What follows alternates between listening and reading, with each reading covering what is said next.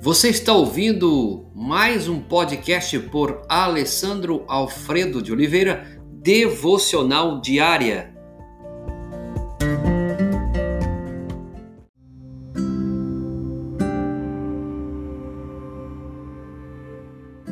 Consequências da queda do homem. Agora vamos para a parte 3.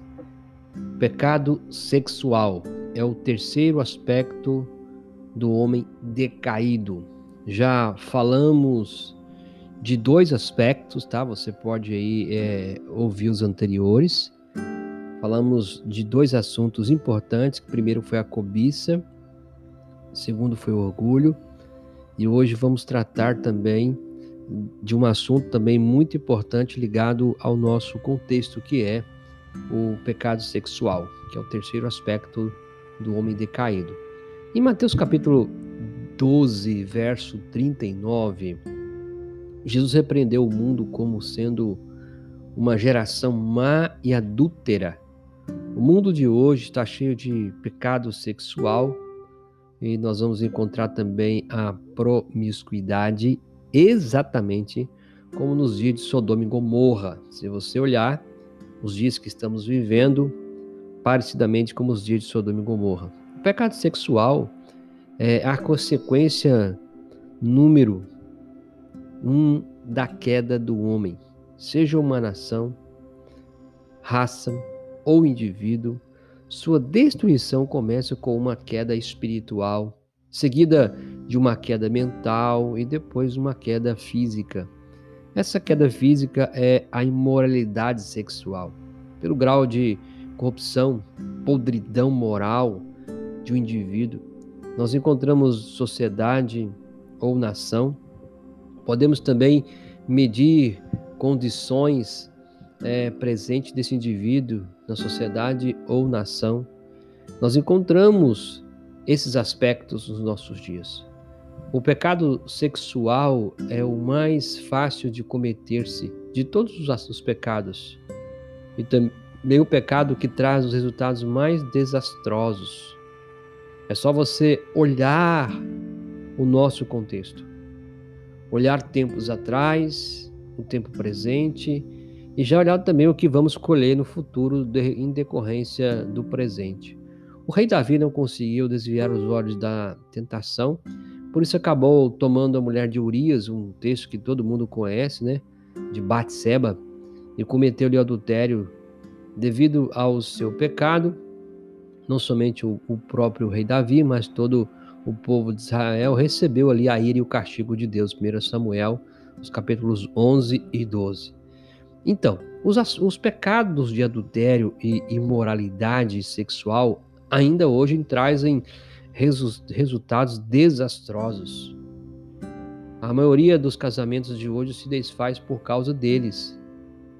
É, como mais afiada arma de Satanás, esses pecados danificam impiedosamente a saúde mental e a integridade das pessoas e muitas vezes prejudicam o futuro de jovens que tinham viva esperança e sonhos em relação aos seus pais. Mas uma vez que o casamento foi desfeito, Agora você já tem uma família que está quebrada e as consequências amanhã de futuras famílias está na mão do bom Deus. E nós temos enfrentado esse pecado sexual nesses dias tão violentamente, aonde crianças, jovens, adolescentes estão a cada dia mais sendo expostas a, a desenvolver mais a atitude sexual. No entanto, se você for olhar o número de jovens e adolescentes que estão vivendo uma vida sexual ativa, é alarmante. É alarmante. Fora o contexto que estamos vivendo também da, da mídia, né, da internet, quanto aos sites pornográficos, assim por diante. O Provérbios capítulo 6, 32 a 33, ele diz: O que adultera com a mulher tem falta de entendimento. O que tal faz destrói sua alma, açoites e ignomia encontrará, e o seu opróbrio nunca se apagará. O fim da humanidade decaída é a perdição eterna. Às vezes não parece haver salvação, haver, às vezes não parece haver solução, porque há um mundo de cobiça, há um mundo de orgulho, ao mundo também de sexualidade depravada. Mas a Bíblia diz, Deus declara em Romanos capítulo 5, 20, Veio, porém, a lei para que, for, para que a ofensa abundasse. Mas onde o pecado abundou, diz a, diz a palavra que superabundou a graça. Nós recebemos a esperança da salvação, da graça redentora de Cristo Jesus, que nos livra dessa desastrosa condição de decaídos.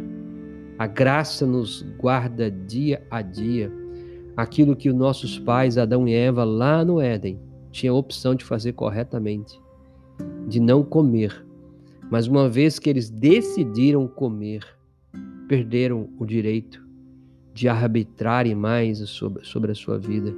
Então, nesse estado de queda, o homem depende da graça, o homem depende da mão poderosa de Deus. E nesse contexto, ainda que tenhamos um mundo cheio de cobiça, um mundo cheio de orgulho, o mundo depravado, a Bíblia diz que aonde, aonde abundou o pecado, superabundou a graça. A graça é maior. Então, em Jesus Cristo, não há chance de ficar do mesmo jeito. Sem Jesus Cristo agora, não há chance de recebermos a salvação e escaparmos dessa condição de decaídos. Então, seja qual for a sua história, saiba que somente em Jesus é que nós podemos ter vida e vida eterna. Somente, somente. Hoje e você dependemos da graça. Hoje e você dependemos desse amor. Então, diante disso, reveja como anda a sua vida. Consequências da queda do homem. Cobiça, orgulho e também o pecado sexual. Como anda a sua vida? Como anda essa área da cobiça? Como anda a área do orgulho e como ando e como anda a área sexual da sua vida? Espero que Deus possa te iluminar e sabedoria para viver a cada dia melhor. Pai, obrigado. Nos ajuda diante dessa circunstância, reconhecedores de que ainda que esteja tudo ruim, o Senhor pode fazer, Pai o Senhor pode fazer. A tua graça, ela é superabundante.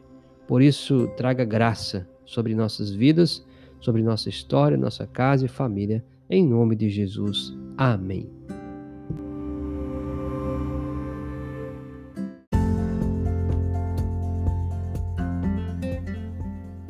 Você ouviu mais um podcast devocional diária?